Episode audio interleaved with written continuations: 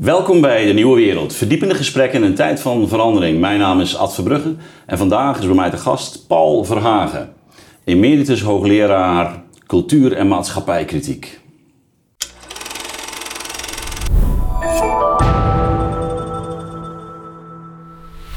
Dag Paul, welkom. Goedemiddag. We gaan een gesprek hebben naar aanleiding van jouw eh, essay in de maand van de filosofie. Jouw intieme vreemde. Eh, Maar voordat we daarmee van start gaan, nog even een korte aankondiging voor onze kijkers. Op ehm, zaterdagavond 9 juli hebben wij in de Arminiuskerk, voormalige kerk, te Rotterdam een, ehm, een kijkersevenement eh, met daarin eh, vele bekenden. Onder andere Matthias de Smet, eh, Maurice de Hond, Marlies Jelle, Thomas, ikzelf. En dat belooft een hele mooie en gezellige avond te worden waarin u geestverwanten kunt eh, ontmoeten. Dus eh, komt allen, hieronder kunt u zich eh, opgeven voor dat evenement. Goed, Paul. Heel fijn dat je bent gekomen uit Gent. Ja. Ja, je bent inmiddels met eh e-meditaat, dus het, het leven lacht jou toe. Zonder twijfel. Ehm, ja, thematiek van de vervreemding. Ja. Natuurlijk een, een, een, een hele oude problematiek in de, in Ja. de filosofie, eh, zeker van het Westen. Ja. Ehm, eh, Rousseau die daarover heeft geschreven en het, eh, het thema is opgepakt door ehm, nou ja, Hegel, Marx. eh. In de 20e eeuw keert het volop terug. Ehm, je hebt je daar ook mee ehm, uiteengezet, om het maar eens op zijn Duits eh, Ja. eh, te zeggen. Maar tegelijkertijd zit natuurlijk eh, in dat boek ook heel duidelijk, of in dat essay, ehm, ja, de, de, de, de, de gedachten die jij de afgelopen decennia hebt ontwikkeld. Ja. En ook, la- laten we zeggen, je psychologische blik. En die het eh, ook weer een heel eigen karakter eh, geeft. Ehm, laten we gewoon eens beginnen met je, eh, de, de start. eh, ook, ook van je essay, maar ook, ook je positie. Hoe, hoe ben jij eh, gaan kijken naar, naar dat thema vervreemding in relatie tot, laten we zeggen, de postmoderne neoliberale wereld waarin wij eh, groot worden? Ja, eh, dat is meteen een kanjer van een vraag om, om mee te beginnen natuurlijk. Hè. Ehm, als je het idee van vervreemding ernstig neemt, en ik vind dat we dat beslist moeten doen, dan ehm, heb je daar dan iets, heb ik daar iets bij dat ik onmiddellijk herken. En terzelfde tijd iets anders waar ik heel sterke vraagtekens bij kan plaatsen.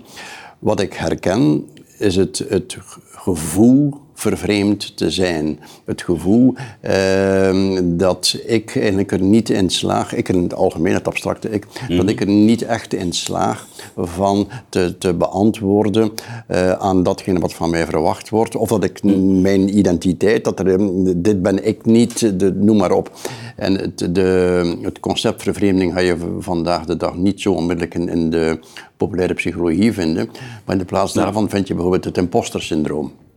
Eh, ik doe mij voor op een manier die heel eh, succesvol is, maar eigenlijk ben ik dat niet. En eh, ik heb voortdurend angst dat ik door de mand zal vallen, dat ze zullen zien wat ik maar kan, wat ik maar waard ben. Dat Hoe is noem zo je dat syndroom? Het imposter-syndroom. Ah, imposter, ja, ja, Ik ben ja. duidelijk Ja. niet thuis in de hedendaagse psychologie. Nee. Het imposter-syndroom, dat is het nieuwste labeltje waar mensen ja, zich mee identificeren. Dat is dan het knettere hekken, dat ze zich identificeren met een eh, identiteitsverlenend begrip dat hen zegt dat ze niet zijn wie ze zijn. Dus dat wordt dan helemaal dubbel op. Eh, maar goed, eh, dus terugkeren op Ja. je vraag. Ehm, langs de ene kant is het duidelijk zo dat het concept van vervreemding iets aangeeft, iets verwoordt, dat voor heel veel mensen herkenbaar is. Zich niet thuis voelen in de eigen identiteit. Ja. De andere kant is dat een dergelijke redenering, en dat zie je ook in de geschiedenis van de filosofie, dat een dergelijke redenering laat uitschijnen dat er een, een ontologisch correcte identiteit zou bestaan. Dat er onder die, die buitenkant, Ja. eh, die, die vervreemde kant, dat er daaronder een, een, een, een correct, eh, echt, eh, oorspronkelijk, en dan kan je al die woorden aan elkaar regelen, identiteit zou schuilgaan. En dat we eigenlijk de opdracht hebben van die, die echte oorspronkelijke identiteit terug te vinden. En dat kan je dan ook koppelen aan de klassiek Griekse filosofie, genotische auton, Ja. ken u zelf. Dus je zit daar dan meteen in heel dat klassiek eh, perspectief, maar dan met een hedendaags eh, kleedje of een hedendaagse verpakking. Nu, daar neem ik afstand van. Ja, dat, dat imposter, dat, dat doet mij dan ook een beetje denken, je, je doet je op een bepaalde manier voor, eh, wat, wat bijvoorbeeld bij iemand als Jung de persona of zo wordt. Iets wat eigenlijk in de interactie met, die, met die buitenwereld uh, tot stand komt, waarin jij weet stand te houden, maar waarin tegelijkertijd een angst schuil gaat. Of je werkelijk wel uh, dat bent, of ook wel voldoet. dus er zit ook een, behoorlijk wat angst onder deze positie. Nou, ik denk dat op, op zichzelf, dat, dat, dat fenomeen, dat herkennen we eigenlijk. Dat is ook wat je zelf uh, schetst. Hè? Um, nou, bij, bij Jung zie je dan de beweging dat hij naar dat zelf wil, met een uh, hoofdletter Z.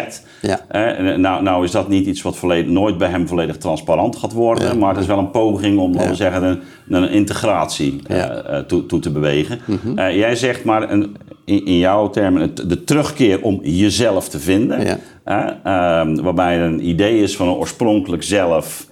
Uh, wat, wat uh, achter die uh, imposter zou, zou liggen, daar neem je afstand van. Ja, omdat dit op zich een, een heel gevaarlijke redenering is. Mm en ook een heel deterministische redenering. Neem nu even aan, we gaan het even neutraal houden, neem nu even aan dat er zoiets zou bestaan als inderdaad een, een oorspronkelijke identiteit die we mhm. kunnen achterhalen. Op het ogenblik dat je die gevonden hebt, dan rest er je maar één ding, je daarbij neerleggen. Ja. Je bent geworden wie je bent en vanaf dat ogenblik is het gedaan. Hè. Dan moet je alleen nog maar die dagen aftellen, uh, want je bent geworden wie je bent. Ja, de, de uh, historiciteit van het leven zelf wordt eigenlijk uh, wordt, miskend. Ja, klopt. Ehm, dus mijn redenering is dat die, dat eerste aspect, het aspect vervreemding, mm dat dat correct is, maar dat dat deel uitmaakt van onze ontologie. Wij gaan ons identificeren met de verwachtingen, de beelden die ons voorgehouden worden. Als die, mochten die verwachtingen, die beelden, die, die symbolische entiteiten er niet zijn, dan werden we simpelweg niemand. Er zijn een aantal vreemde experimenten geweest om kinderen te laten opvoeden bij dieren, om dan te kijken hoe dat de oorspronkelijke mensen zou uitzien. Is dat echt uh, een experiment geweest? Ja, er is, uh, je hebt eigenlijk maar één goed gedocumenteerd eh, verhaal ja. daarover, en dat is het, het, het, het kind van Aviron, uh, dat ontdekt werd op leeftijd van 14 en die in de bossen opgegroeid zou Dat was meer dan meer bij toeval, hè? Ja, dat was bij toeval. Ja, ja. Mm, er zijn de verhalen over de eigenlijke experimenten zijn wat mij betreft apocryf. Ik denk niet dat die kloppen. Uh, maar hoe dan ook, zonder die input van buitenaf ja. ontstaat er geen identiteit. Nee. Dus elke identiteit is een vervreemding. Als ik even... Uh, in, in dat opzicht, uh, ja. ja, ja. Als je even de, de link legt tussen Freud en Lacan of de, de stap maakt van Freud naar Lacan. Freud zal als centraal begrip in de ontwikkeling van onze identiteit het begrip identificatie naar voren schuiven. In de hedendaagse psychologie heet dat dan mirroring. Uh, Neem dat weg, je, je, hebt niks. Goed, wat Lacan neemt dat over, het idee van identificatie, maar hij geeft er een heel andere benaming aan. Hij benoemt dat als alien, alienation, alienatie. Want als wij onze identiteit, onze identiteit bij de ander gaan halen, bij de alius, dan betekent dat dat elke vorm van identiteitsverwerving de facto een vervreemding is, want je haalt het bij die ander. Ja. Dus hij hanteert dezelfde redenering, hij beschrijft hetzelfde proces, maar benoemt het als alienatie. Ja. En dat vind ik eigenlijk heel subtiel gezien. Ja. Ja, tegelijkertijd zou je natuurlijk ook kunnen zeggen dat, dat precies al uh, die terminologie uh, al toch vertrekt vanuit een idee van een, um, van een verandering die te maken heeft met, met, uh, met, met een vreemdheid. Je zou ook kunnen zeggen, uh, Aristotelisch gesproken, uh, we hebben er al eens vaker een gesprek over gehad. Uh, nee, maar die natuur van een mens is altijd al buiten zichzelf. Die is altijd al in, in, die, in die relatie. En het gaat erom dat je het, het ethos wordt ontwikkeld. Waar, waarin um, jou, ja, en dan komt ware wezen bij Aristoteles natuurlijk wel, in de zin van natuur. Hè? dus waarin jouw natuur wordt. en, en je moet je juist ontdoen van dit wat in wezen vreemd is. Ja. dat is een soort omkering hè, ja. van. Maar uh, dan komen we bij het heikele punt. En het heikele punt is de invulling van wat die ethos of die, die oorspronkelijke natuur zou kunnen zijn. En dan zie je in, in de historische voorbeelden daarvan dat die invulling heel snel ideologisch wordt en ja. heel snel dwingend wordt. Dat uh, het hulp bieden aan mensen om hun oorspronkelijke identiteit te vinden, dat dat eigenlijk heropvoeding wordt, uh, casu quo indoctrinatie. Ja. Uh, dus dan uh, het, het, risico van die redenering, hoe juist ze ook aanvoelt, het, het, risico van een dergelijke redenering mogen we niet over het hoofd zien. Nee, ik, ik, daar ben ik helemaal met je eens. Ja. Bedoel, je ziet het in Plato's denken heel, heel uitdrukkelijk. Maar goed, in de 20e eeuwse variant, in heropvoedingskampen, totalitaire regimes. Uh, dat zit natuurlijk ook in, in, eigenlijk in Marx notie van vals bewustzijn. Klopt. Uh, ja. Van dat er is dus wel een waar bewustzijn. En dan ga je terug naar die, uh, je productieve gattungswezen. Ja. En als je dat niet doorhebt, dan, dan leren we je dat wel. Ja. dat is een kwestie inderdaad van, van heropvoeding. Um, nou goed, het is, het is denk ik een, een, een domein wat ehm, ja, filosofisch gesproken natuurlijk heel veel vragen op, op, oproept. Um, maar jij bent daar toch een eigen weg in gegaan. Ja, nogmaals, ik ben ervan overtuigd dat het begrip vervreemding bruikbaar is en herkenbaar is.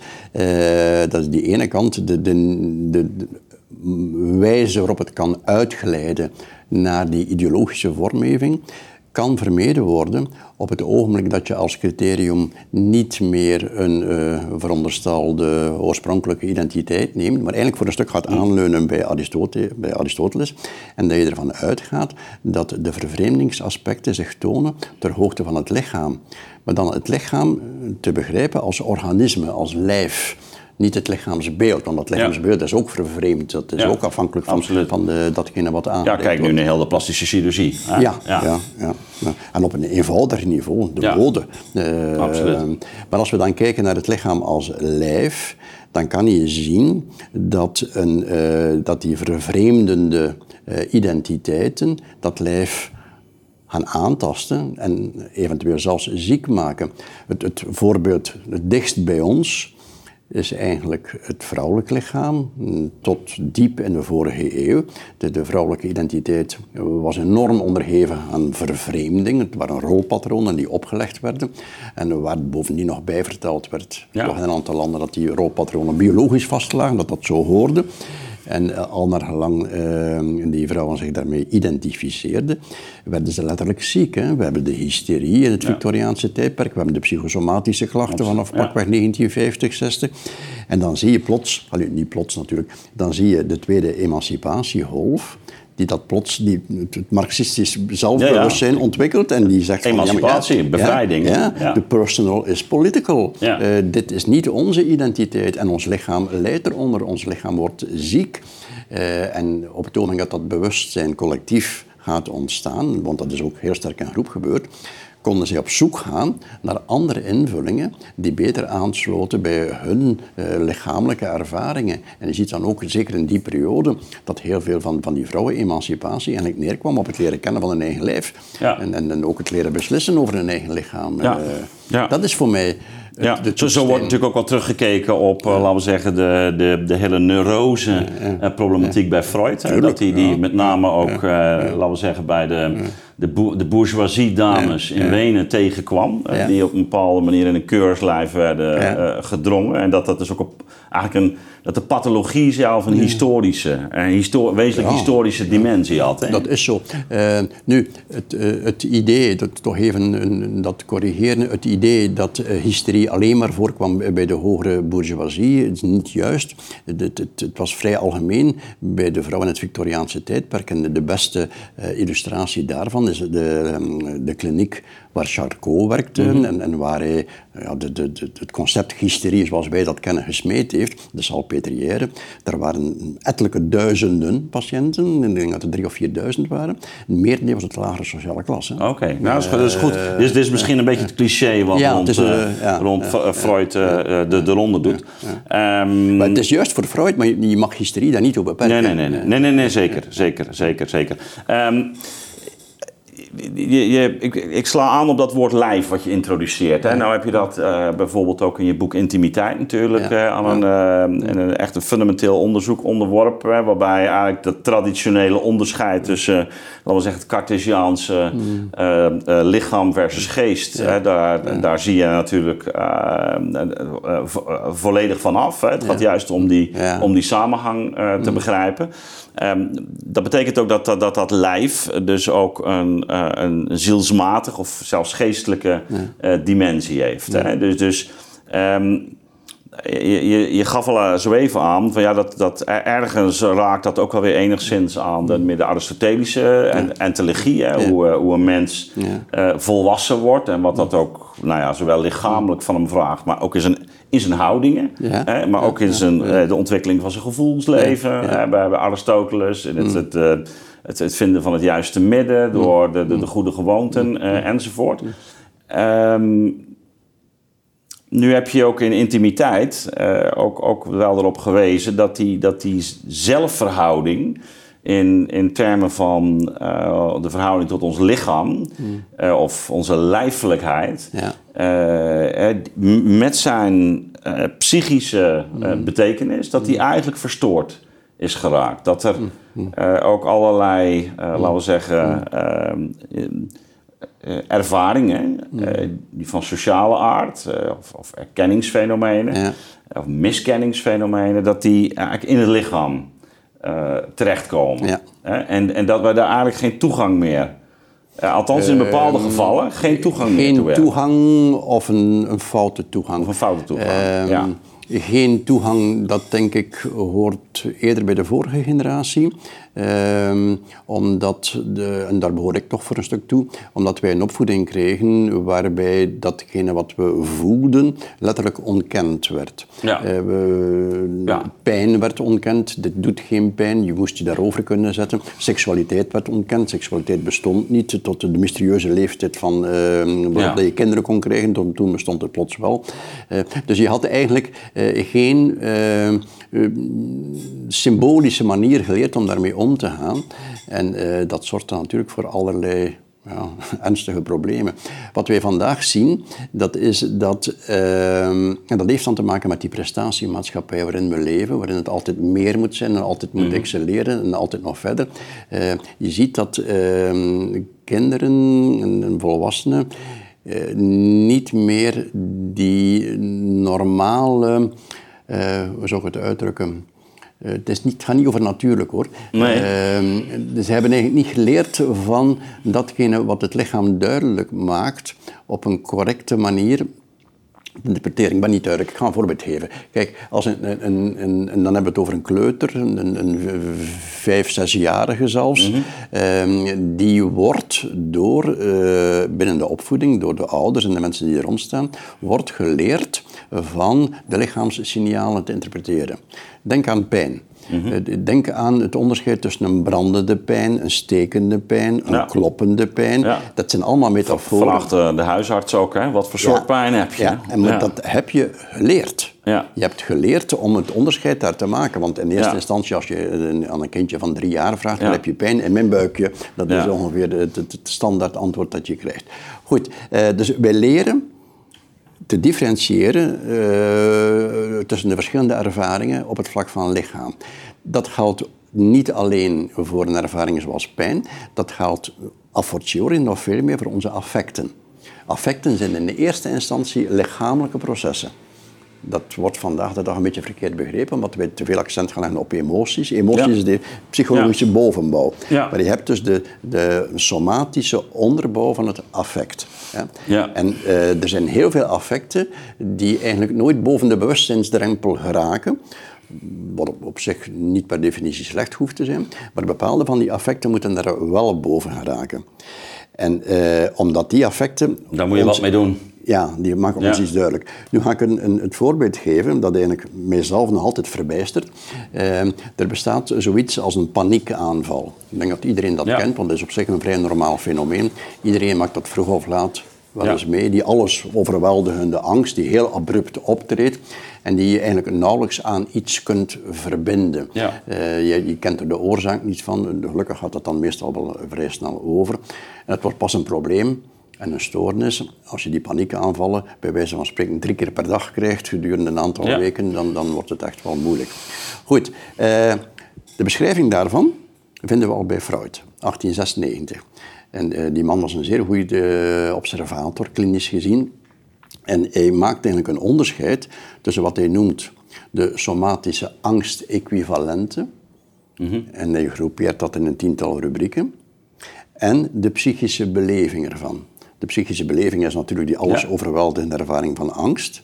Vaak gekoppeld aan het idee van ik word gek, ik, ik verlies mezelf. Dus dat eh, soort eh, psychologische invullingen. Goed, de, de, wat zijn de somatische angstequivalenten? Die kennen we allemaal. Eh, de ademhaling die verandert, de hartkloppingen, zweten, eh, knikkende knieën, het slaat in mijn buik. Dus dat Ja. soort zaken die je eigenlijk ook mooi, mooi kunt oplisten. Freud beschrijft in 1896 al dat hij af en toe patiënten ontmoet die alle symptomen van de angstaanval vertonen, behalve die twee psychologische fenomenen. Dus ze hebben een angstaanval zonder dat ze het beseffen.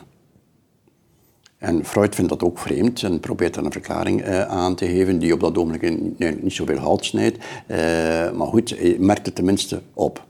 Fast forward, 1970, de paniekstoornis wordt herontdekt binnen de context van de nieuwe psychiatrie, panic disorder. Eh, en een paar jaar later, de beschrijving komt krak overeen met die van Freud, maar men verwijst natuurlijk niet naar Freud, want dat is not done in, in, Ja. in die Amerikaanse psychiatrie.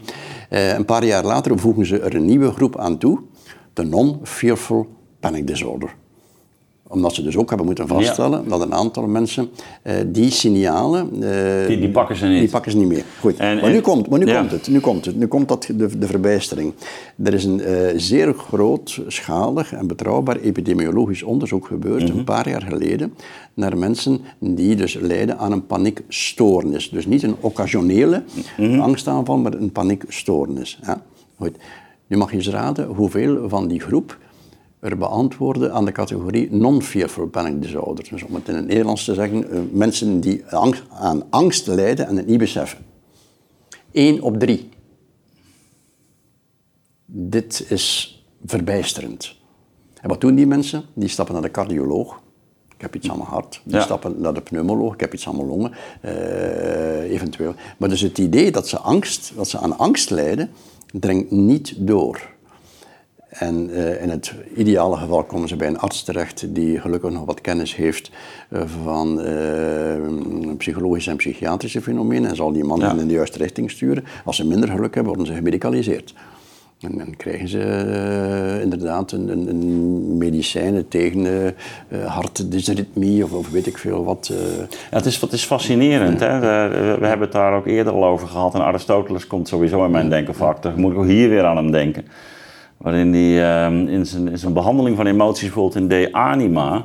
En, en Ja, Hegel zal dat. ja, ja, klopt, daar, daar, daar maakt hij precies ook altijd onder. Dus dat er iets gaat gebeuren met organen.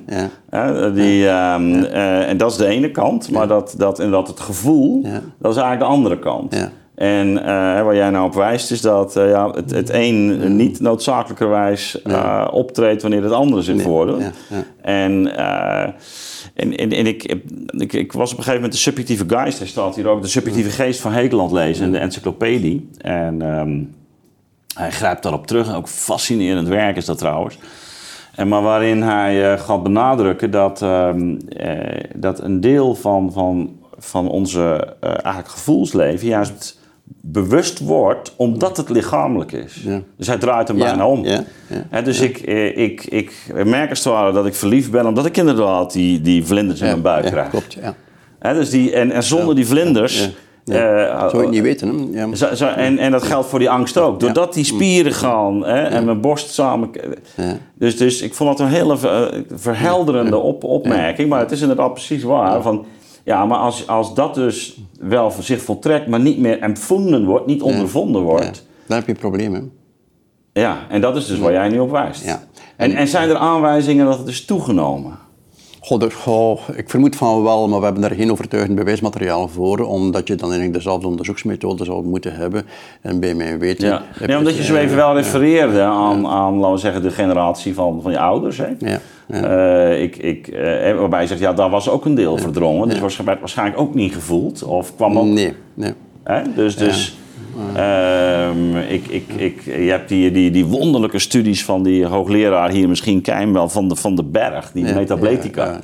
Ja, Hè, die dan ook met historisch uit, dat is soms zwaar speculatief, hè? Ja, je kent het. Maar wel, wel interessante observaties, hè? maar die, die ook eh, bijvoorbeeld de pijnervaring door de loop der eeuwen probeert te, te duiden. Ja. Hè? En, en het, er er momenten zijn in de geschiedenis waarin het lijkt dat wij veel uitdrukkelijker pijn zijn gaan ervaren dan daarvoor. Ja, En, ja eh, dat is zeer cultureel gebonden. Ehm, de- omdat het nu net gaat over de, het, het aangeleerd worden van Ja. één, aandacht voor. Ja. En twee, woorden krijgen voor.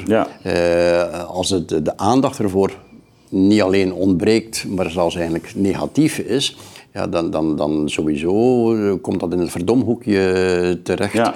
En als je dan eh, ja, de verkeerde woorden voor krijgt, dan, dan wordt het gemoraliseerd of weet ik veel wat, dan gaat het die richting uit. Maar om terug te keren op je vraag van is het toegenomen? Vermoedelijk wel, want wat we nu eh, veel eh, zien, is dat, want er is nog een andere groep, dus we hebben de, angststoornissen, maar we hebben ook de depressieve stoornissen, die eigenlijk in dezelfde groep horen, dat zijn affectstoornissen. En we zien ook heel veel mensen die op consultatie komen bij de huisarts, die depressief zijn en het niet beseffen.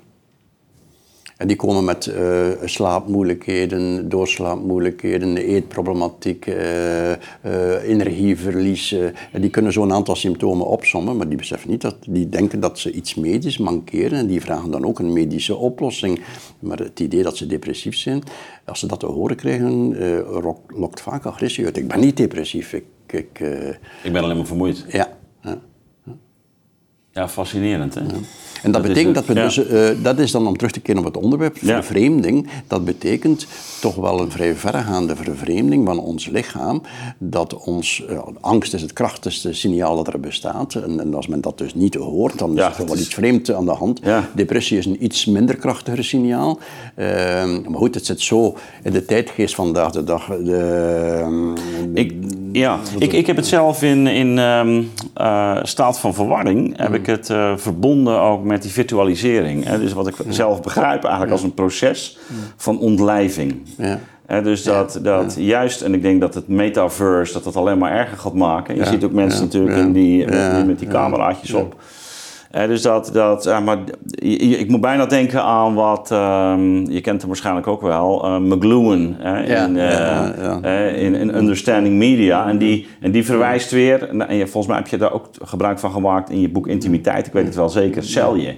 Ja, dat is, die, dat is het onderzoek naar de, de effecten van stress. Hè, op een, ehm, En ehm, voor, voor, voor eh, McLuhan was dat dan heel belangrijk, omdat hij meende dat media dus ook eh, wat hij noemt onze sensroad-ratio doet veranderen. En wat ik, hè, dus de, de, de manier waarop wij eigenlijk zinnelijk en zintuigelijk betrokken zijn op de wereld. Ja. En nou kun je zeggen, we hebben niet alleen de vijf zintuigen, maar we hebben ook de, eh, de, innerlijke zintuigen. Je evenwicht, je, de, de vlinders in je buik, eh, allemaal dat soort... Ehm, ja. Ik vind het woord zintuig echt wel een heel mooi woord, omdat het meteen ook aangeeft dat het gaat over zinverlening. Ja, Dus absoluut. je, je hebt Ja. een, een, een, Ja. een, fysieke perceptie, maar die fysieke perceptie stelt niets voor, zolang dat er geen zinverlening aan gekoppeld wordt. Dus onze zintuigen zijn wel, wel degelijk Ja. zinverlenende tuigen. Ja, hoor. bij Eh, Kant al. Hè? Dus eh, de synthetische eenheid van de apperceptie. Dat ik iets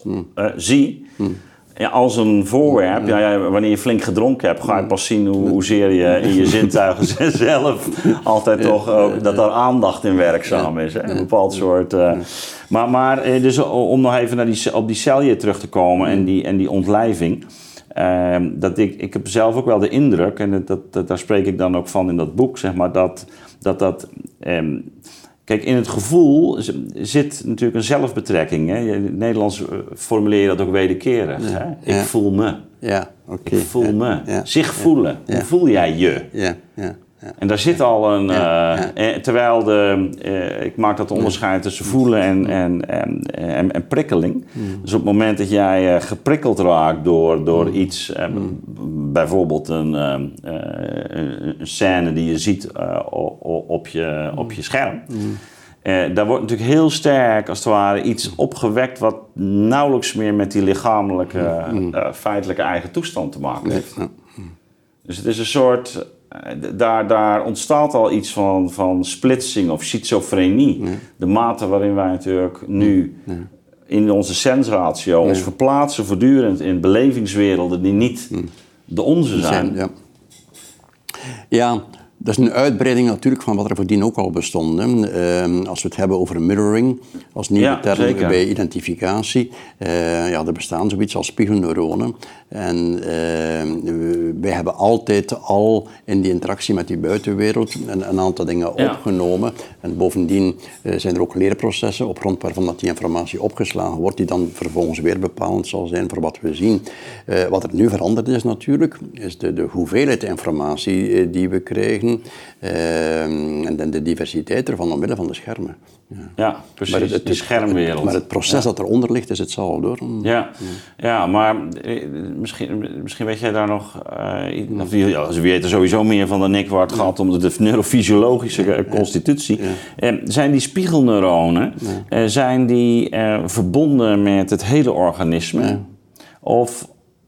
Sna- snap je wat ik bedoel? Ja, Dus dat er- ja, ja, dat, eh, zo goed ben ik er ook niet in onderlegd. Maar ik kan eh, vrij zeker een bevestigend antwoord geven. Om de heel eenvoudige reden dat de, de, de eh, wetenschappelijke vooruitgang van de laatste paar jaar op het vlak van neurologie en neurofysiologie en immunologie en endocrinologie tonen steeds meer aan dat alles samenhangt. Dat het, eh, het echt niet afzonderlijk kunt Nee, gaan nee, bekijken. nee. Op een bepaald ogenblik, dus dat zal ook in jullie media in Nederland eh, aan bod gekomen zijn, werd depressie gekoppeld aan de darmen en de darmflora. Ja. En, en dan eh, Ja. werd depressie plots een, een, een, een peristaltische aandoening. Eh, is dat juist? Het is juist in die zin dat alles met alles verbonden is en dat eh, zeker on- onze spijsverteringsstelsel heel sterk gekoppeld is aan het affectief systeem, wat we al eigenlijk intuïtief wisten. Maar het- je kan het daar niet toe gaan Nee, nee, nee. reduceren. Het is Nou ja, niet, ik- het is ik- niet de verandering van het brein ik- naar ik- de, ik begrijp-. Ik begrijp je punt, maar, maar, maar ik, ik doelde er meer op. Het zou kunnen dat we zo extreem ontspiegelen zijn. Dat we onszelf eh, daarin kwijtraken. Dus, eh, Ja, en maar kijk, maar dan Dat- komen we terug bij het onderwerp. Hè. Dat is de ja, vervreemding. dat- dat is de Ja. vervreemding. Hè. De, eh, de verplichting, en het woord is, is niet te sterk hoor, de verplichting om te beantwoorden aan de beelden die ons nu Ja. voorgehouden worden, is vele malen groter dan voordien. Omwille van het idee van maakbaarheid, het idee van succesvol moeten zijn, de alomtegenwoordigheid van die beelden. Ehm, dus een normaal proces is exponentieel uitvergroot, waardoor eh, het andere normale proces, het afstand ervan kunnen nemen en eh, even in een soort bezinningsperiode te, te kunnen kijken waar men dan wel weer naartoe wil. Ja, daar hebben we nog nauwelijks de ruimte en de tijd voor. Hè. De, de, we worden voortdurend gebombardeerd met, met die beelden. Ja, nou, nou in- behandel je in je essay ook het, het fenomeen van de, van de liefde. De eros, Ja, hè? dat is ja, in, het, in de traditie van, eh, van Freud heel goed eh, te, be- te begrijpen.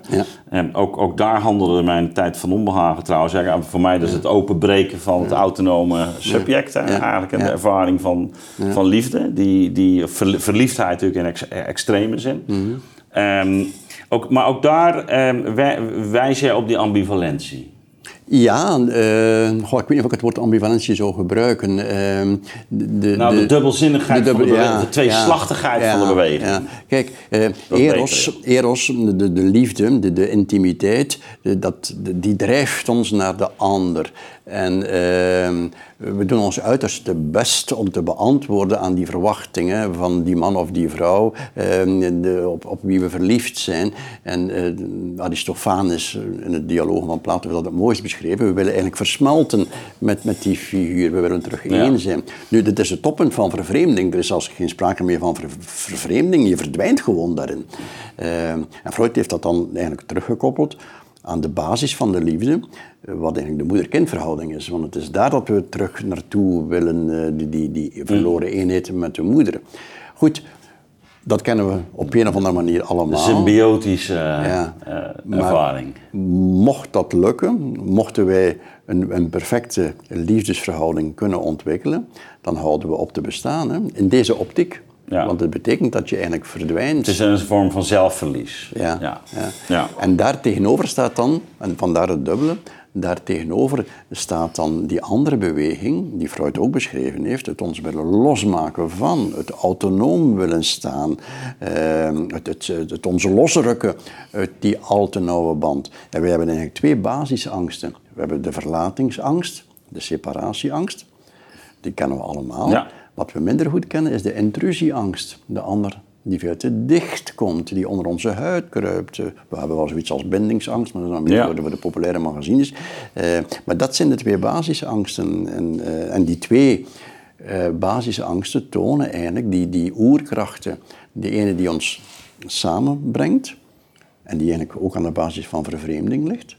En die andere die ons er losmaakt en die autonomie uh, als doel uh, geeft. Dus een Empedocles, uh, ja, Filia en Nikos, hè? Ja, dus als twee oerkrachten in, de kosmos. de, de, liefdes en de, en de, en de, haat, hè, bij hem is het. Hè? Het, het, dus hij, bij Hegel komt het natuurlijk als eenheid en onderscheid. Hè? En de eenheid van eenheid en dus die polariteit eigenlijk van die... Um, nu leven we natuurlijk in een tijd waarin wij enorm, uh, zou kunnen zeggen, verwachtingen hebben ook van, die, uh, van die romantische liefde met name. Ja.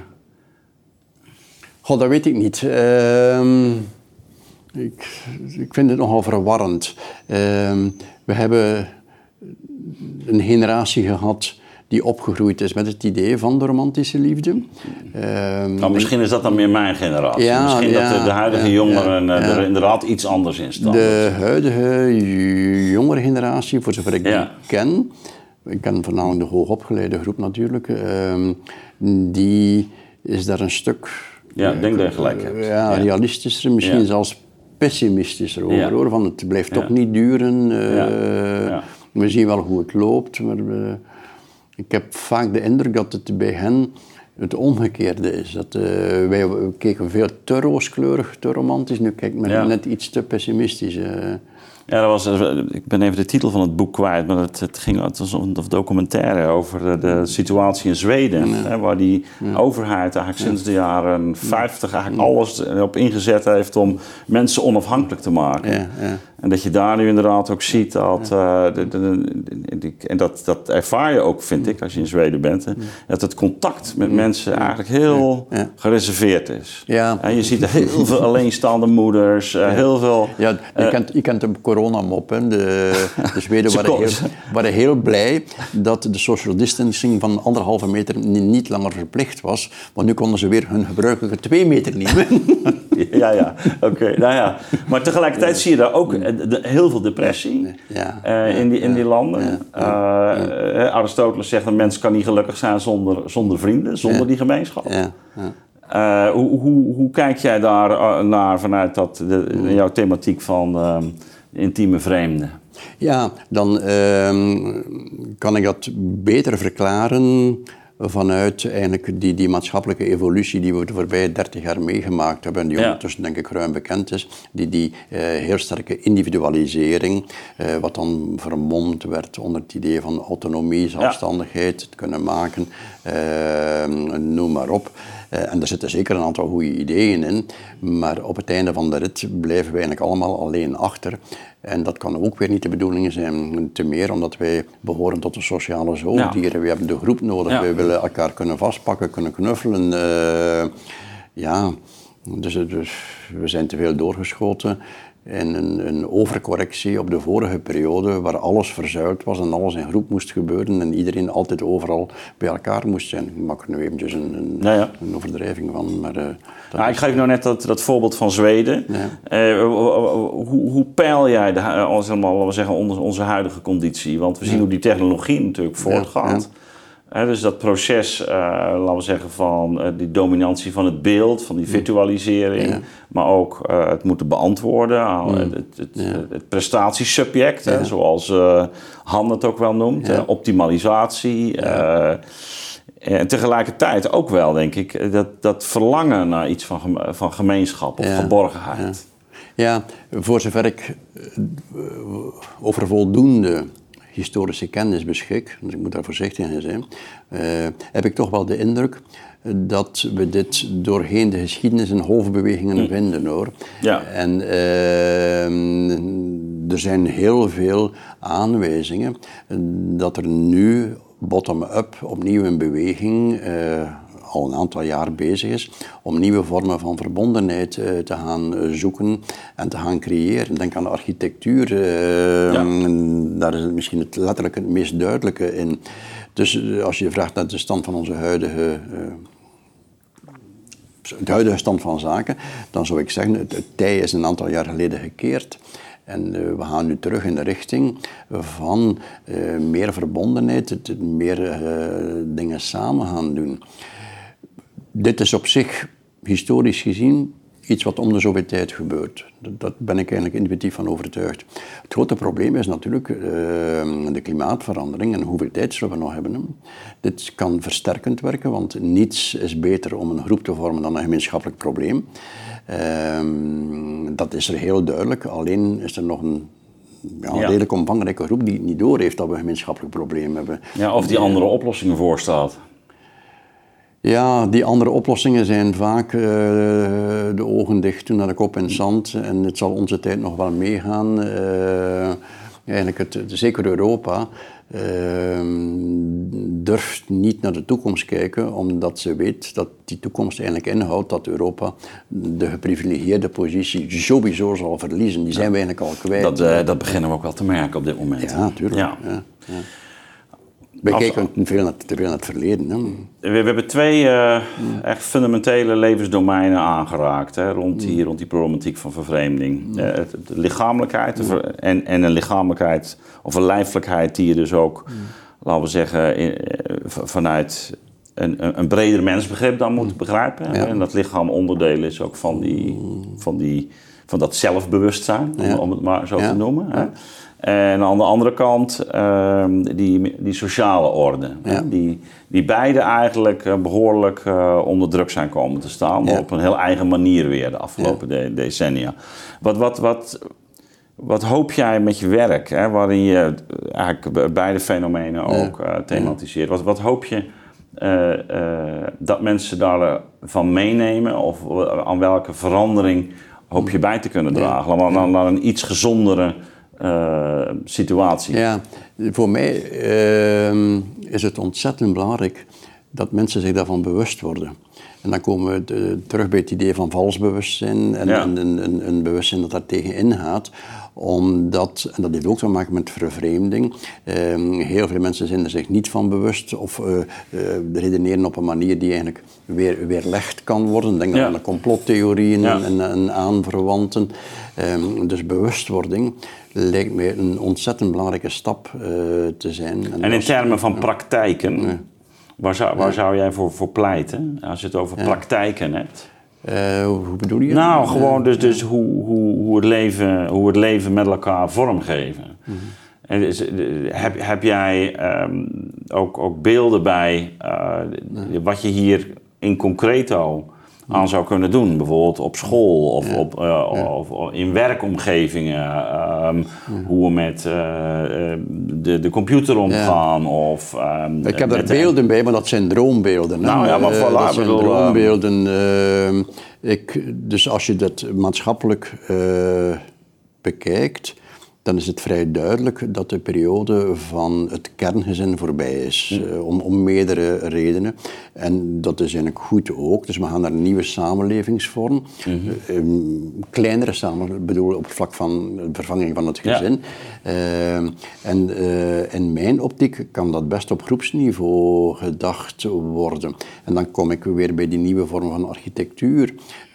ik, ik ken een heel mooi project dat al gerealiseerd is bestaat niet alleen op papier, het bestaat in het echt. Dat in Sint-Niklaas, waar uh, er een, een co-housing gebouwd is waar, met 28 eenheden, waar zowel senioren wonen, uh, singles, uh, gezinnen met jonge kinderen.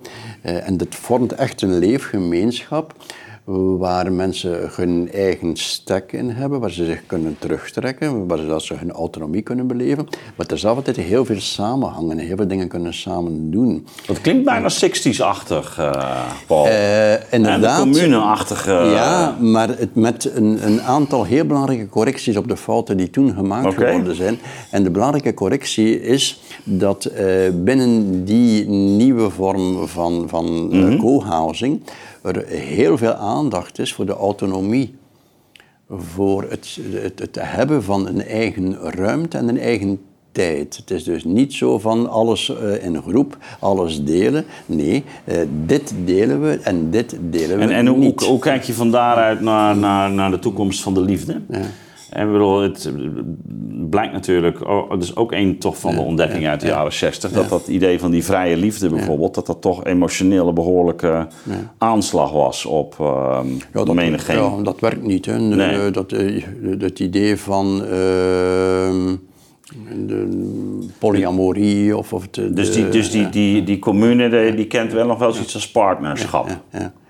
Uh, kijk, het partnerschap ontstaat. Bedoel, je hebt mensen die polyamoreus leven en die ja. dat uh, zich goed in vinden. En dat duurt tot op het moment dat er één iemand verliefd wordt. Dan is het gedaan. Jij zegt verliefdheid verdraagt zich. verdraagt geen ander. Nee. Uh, nee. En, en, dat is een ervaringsgegeven. Dat is niet, dat is niet fictief. Dat uh, kun je. Dus dit bestaat alleen bij de gratie eigenlijk van uh, een, een soort verdoving of een, niet, niet, niet dat gevoel toelaten. Oh, ja, ik weet niet of je dat nu moet gaan verdoven of moet gaan vermijden. Ik vind verliefdheid een heel aangename toestand. Nee, nee, nee. nee de okay, enige okay. vorm van ja. waanzin die je kan aanbevelen. Ja. Uh, maar dan weet je, of dan voel je, of dan zie je dat uh, in die verliefdheid is er geen plaats voor een derde hoor. Uh, dan is die polyamorie plots niet meer van de, ik, aan de orde ik, van de dag. Ik, ik vrees dat ik hiermee moet instemmen, Paul. Dus, en dat vrees ik niet eens, dat juich ik ook toe. Um, ik dank je voor, voor dit gesprek. Um, we gaan uh, ook nog een gesprek over hand doen. Uh, ja. Volgende middag. Ja. Oké. Okay.